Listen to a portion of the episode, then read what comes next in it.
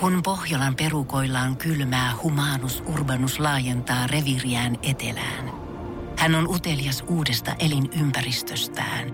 Nyt hän ottaa kuvan patsaasta Samsung Galaxy S24 tekoälypuhelimella. Sormen pyöräytys näytöllä ja humanus urbanus sivistyy jälleen. Koe Samsung Galaxy S24. Maailman ensimmäinen todellinen tekoälypuhelin. Saatavilla nyt. Samsung.com. Voice.fi. Artistihaastattelu.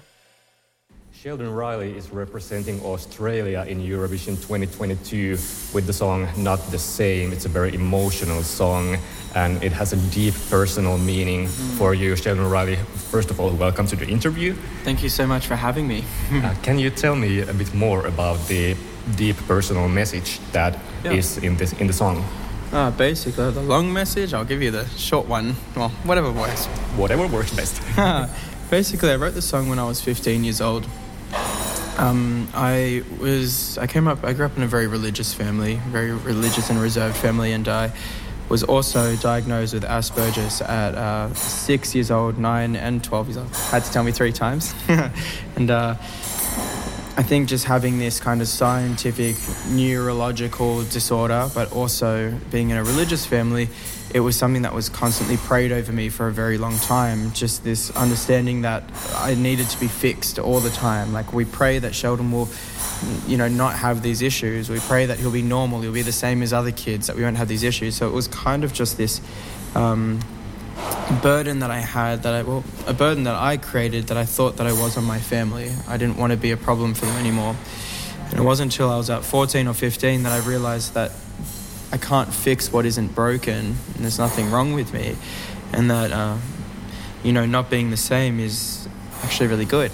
It's completely fine because we're all not the same. So uh, I wrote this message to myself on Facebook and uh, just basically wrote uh, this message that said that the light shines bright through those who broke inside, and that I'm not the same and it's okay.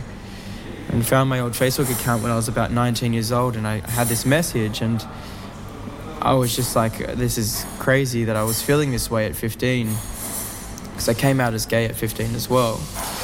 And uh, it was like, I need to turn this into a song, and now it's the song that represents the country. So, how has the Asperger's syndrome affected your life? Every day, I have to constantly think before I speak. I need to constantly apologize for things that I say because I speak out of turn a lot. Don't really know. I just. But, um, I mean, I'm a very creative person. I'm very grateful that I can focus and get into things because of that. Do you know what I mean? I I find that the coolest and creative artists in the world are all on the spectrum. So I'm, I'm happy to be, you know, who I am. So what was the process like for you to finally realize that it's perfectly fine to be not the same as as everybody else and you turned it into a strength? Uh, I think the process was just that I really hated myself. I would wake up in the morning just hating who I was every day. I just would get so angry at myself for doing the wrong thing, saying the wrong thing, and I was just like, I can't keep getting angry at myself for these things. Like, obviously, learn, be strong, and be smart, and continue to grow. But at the same time, also appreciate that we're all on our own journeys and that we all, you know, take our own time. So for me, not only the neuro thing, but also being part of the LGBT community, I couldn't change that. It was just something that I was. And uh, once I decided and accepted that I was completely okay, that's when I moved on. It's not like a, oh, and now I'm fine and everything's great. It's not like that. It's now I can accept it and I can continue to grow without, instead of, you know, hating myself, give myself grace and be like, you're, you're fine, just take some time. Yeah, so it's an ongoing process still every day. Every day. Every day I look in the mirror and I, I find things that I need to work on and it's exhausting. But at the same time, I'm only human, so I can't, you know, I can't expect perfection every day. In the Australian national selection, Australia decides you broke down the tears when you were singing the song and removing your mask. I did. Um, how did you? How were you able to continue singing in such an emotional mm. turmoil?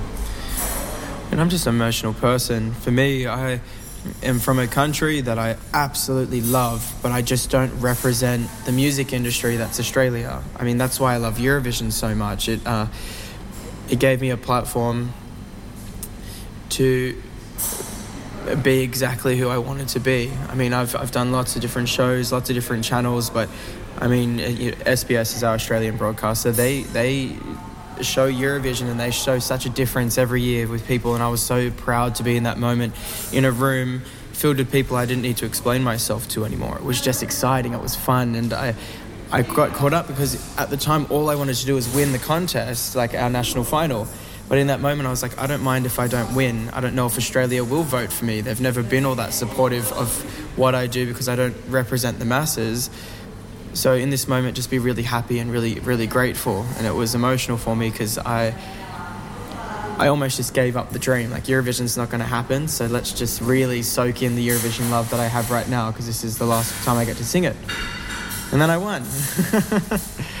I was very like, um, how do you say it? I was very surprised that when you like broke down to tears and then you how do I keep singing? how, how, how can you keep singing after I, that? Because uh, your voice was just like stronger and stronger oh thank that. you. I think it gave me a bit of adrenaline. If you watch the performance you see this moment where I just like catch my breath. I'm like okay pull yourself together. Because um, I hate singing badly as well. There was like a moment I was just like okay too emotional. Calm down. You've got this and I just took a big breath and I knew I only had two big notes left so just go for it do you know what I mean well, you totally nailed it. Oh, thank after you. that. Thank you. Uh, you're a big Eurovision fan, I am. I right? I am a huge fan. Yeah. What does Eurovision mean to you? Everything means the world. Changed my life. It, it proved to me that there is uh, that people will choose different when they're given the chance to see it. It's the it's it's so important to me. So, what does it mean to be part of the Eurovision bubble right now? Is it like everything you oh, dreamed everything. of or something else? Everything. I mean, COVID's horrible, but put COVID aside, it's still the most amazing experience. And uh, I'm just so honoured. I'm so grateful to be here, to perform, to be a part of it, and to be respected as well. I think Australia is still very young in the competition, and there's a lot of people who go, you know, Australia shouldn't be here, rah, rah, rah. But everyone's really lovely and they're all really excited that I'm here, and that means the world. You told previously that Conchita Wurst, the 2014 winner, changed your life. Did.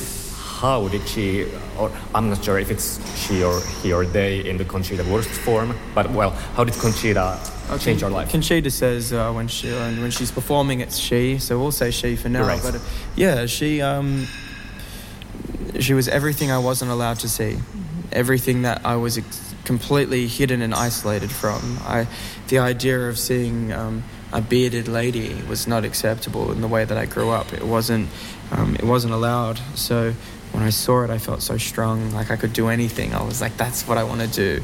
Not be a bearded lady, but at the time it was like, I want to be that. I want to.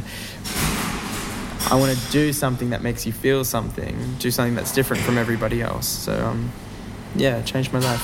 Have you met Conchita? Not in person. I don't know how I'm going to feel when that day comes, but uh, she sent me a text message the other day. Actually, I had a friend who's good friends with her, and uh, and then he was like, "She wants your number," and I was like, "What?" And then she texted and she said, "If you if you need anything, I'm here for you. And we can have a FaceTime." Blah blah blah. And I was like, "Oh my gosh." It's happening. I'm getting support from Conchita. I really hope you get to meet each other because I want the footage of you just fangirling over Conchita. I'll die. I'll absolutely die. I'll be on the floor. She's not coming, is she? Let's wait and see. we'll see. Maybe maybe the day will come maybe. sooner than you think. maybe, maybe.